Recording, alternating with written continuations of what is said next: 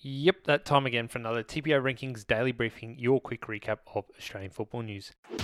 TPO Rankings. Graham Arnold's first Socceroos squad features just one A-League player among the 31 names heading to a week-long training camp next week. Dimi Petratos is the sole Australian-based name among the group returning to Turkey, the site of their pre-World Cup training camp. Uncapped players Denis Genreau, Ben Garuccio, Kenneth Dougall, John Iredale and Awer Mabil are among the names that will get the chance to forge international careers under Graham Arnold. He has also restored Alex Gersbach, Bailey Wright and Mitch Langerak to the national setup. And one more quick piece of news, Melbourne City have bolstered their midfield ranks ahead of the 2018-19 season with the signing of playmaker Florin Berengu, and I'm sure I've mispronounced that. Apologies.